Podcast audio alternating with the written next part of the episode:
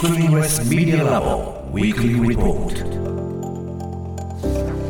TBS ラジオが設立した音声メディアなどの可能性を追求する研究所 Screenless Media Lab 毎週金曜日のこの時間はラボのリサーチフェローで情報社会学がご専門城西大学現代政策学部助教の塚越健二さんに最新の研究成果などを報告してもらいます。塚越さんよろしくお願いします。はいよろしくお願いします、お願いします。さて今日はどんな話題でしょうか？はい今日はですね子供が言葉を習得していく過程を AI にですね役立てようなんていう研究だったりとか赤ちゃんが感じる音に関する研究ご紹介2つですねご紹介したいと思います。AI が赤ちゃんに役立つんじゃなくて赤ちゃんが AI に役立つんですか？そうですね。赤ちゃんが AI に役立つ。ほすごいな。あ まずどういう研究なまずんですかそうですね。あの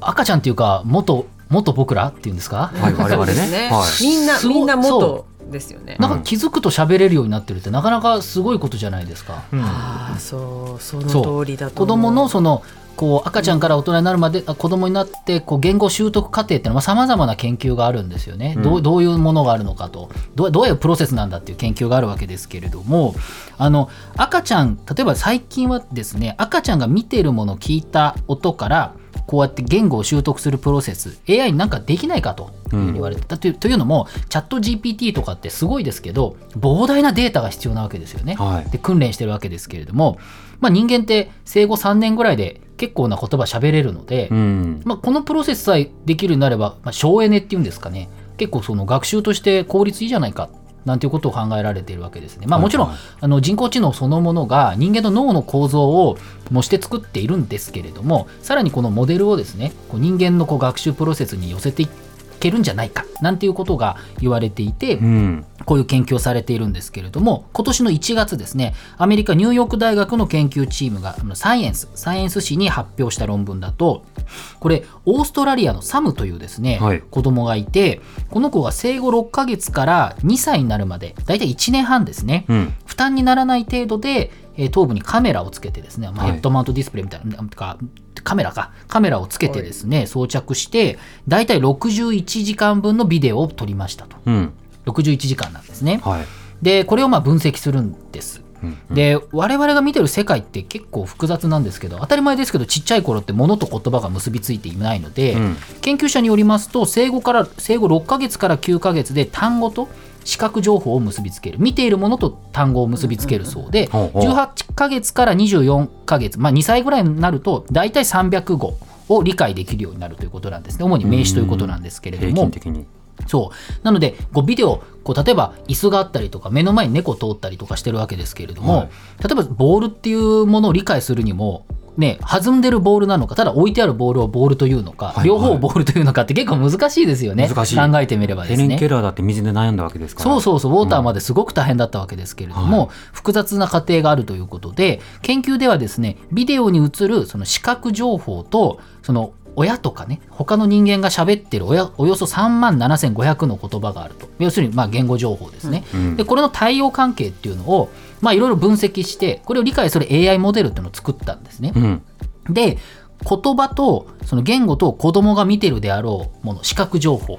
これを合致するケースとそうでないケース。ななんか椅子とかって言ってるのに全然椅子を指してないとか、はいはい。いろんなケースを研究して、えーまあ、モデルを作っていったっていう。AI モデルを今回作ってみたってことなんですね。うん。で研究者によると、まあいろいろあの複雑な論文なんですけれども、まだまだ精度的にやっぱり難しいんだと、はい。そんなに高高い精度のものはできなかったけれども、ただ、こうしたモデルの研究を続けていくと、その大規模なデータを必要とせずに、AI の学習効率が高くなって、うん。あるいは人間のこう発達のこう段階の解明にも役立つんじゃないかなんてこともえ言っていてですね、はい。まだまだその単語の意味とかその単語ってね今言ったみたいにこういろんなケースでもボールと言えるとか、うん。その坊主の社会的な意味とか、はいい。ろんなことを理解しないといけないんで、こんな簡単な話ではないんだけれどもちょっとねこういうプロセスでやろうっていう道筋を少しつけたみたいな論文だというふうに言えるわけですね。へうん。ーこれがなんか小型 AI になってあの宇宙に飛ばすことができたらどこかにたどり着いた時にその言語圏の赤ちゃんと化してその別の宇宙人の言語を学んで 戻ってデータを送ってくるとかそうです。いろんなことできるかもしれない、ね、あとはやっぱりそのこれを応用してやっぱりその、クジラとか今ねあの生物のこうね鳥とかはい。言語っぽいものとかを、ね、できるとかってなるんで、まあ、そういったものの学習とか、何が、ね、動物が何喋ってるとかそういう研究とかにもなんかもしかしたら役立てられないかななんていうことを個人的には思ったりするんですけれども、基礎モデルを作っておくとねあのうん。いろんな応用につなげていくための大事な研究になりますもんね。はい、そうなんですね。うんということで、あのこういった、まだまだあの初歩的なものといえばそうかもしれませんけど、まあ、AI なかなかすごいんでね、あの機能がすごいね、これからこういった研究がだーっと一気に進んでいく可能性があるはいということなんです協力ね。した赤ちゃんであったサムも頑張ったね。サム頑張りました。サム君頑張った。でもう一つはですねこれまさに赤ちゃんのお話なんですけれども、はいえハンガリーのハンガリー研究ネットワーク自然科学研究センターというところとオランダのアムステル大学の研究チームが去年の11月に発表した論文があってですね、うんえっと、新生児ですね赤ちゃんはですね生まれながらに音ビートですねビート一定間隔で繰り返せる音繰り返される音これをですね規則的にあの感じられるっていうことが分かったっていう研究があるんですね。もう正徳的に我々はビートを分かるようになると。リズム感覚みたいなものがそうですね。あるということですか？そう。ビートとリズム、まあ、ちょっと違うんですけど、まあ、大体リズムだと思っていただいてもあのよろしいかなと思うんですけれども、うんうんこれ研究ではですね生後、えー0日から6日本当生まれたてですね、うん。ほやほやの。ほやほやだ。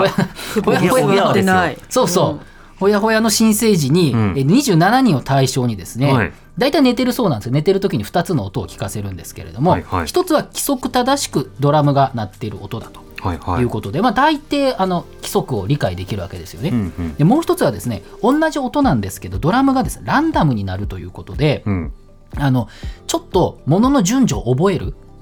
ここれで来るのかみたいなちょっと学習をしないと、うんこのリズムを理解するのはちょっと難しいそうなんですね。ああなるほど。で両方聞かせてその脳波をあの判定脳波を測定するのであちゃんと聞聞けてるみたいなこと脳波で理解するんですけれども、そうするとですね赤ちゃんは最初の規則正しいパターンの音にだけ反応したっていうことなんですね。はなのでまだランダムみたいなものはちょっと難しい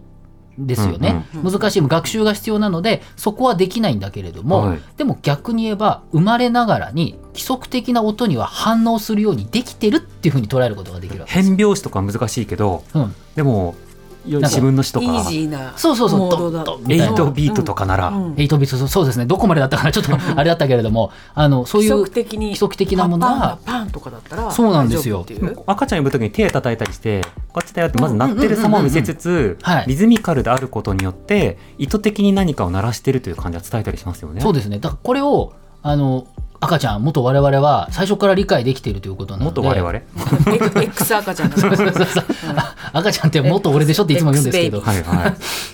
できているのでそのまあわかんないですけどあのもしかしたらそのその後でねこうリリズム取れる人取れない人とかっていろいろあると思うんですけれども、うん。まあその27人なんで全体としてデータは少ないですけれどもなんかこうある程度こうそういったものが備わっているっていうところからスタートしてみると、はい。まあいろんな研究まだまだできるのかなというところもありましてですね。うん。なるほど。我々の言語感覚音楽感覚を理解するっていうのには役立つあの、まあ、当たり前って言われたらそうかなと思うんですけれども、うん。やっぱこうやってあの比較しながらやってみるとああこここのあの正徳的なところでやっぱり、あのこういう音を理解してるんだななんてことが分かるっていうことにはなってるんです機よ。能として大事なんだねだからねうん機能なんでしょうね。が音楽につながつながった言葉言語の前には音楽があったとかね やっぱりなんか 星野源さんの歌詞でもありますよ。そうですよね。うんだからそういうところがやっぱあったのかななんていう意味では面白い研究かなというふうに思います。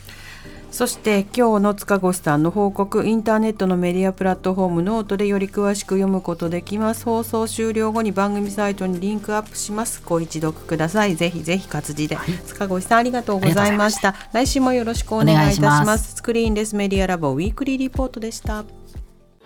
荻上チキ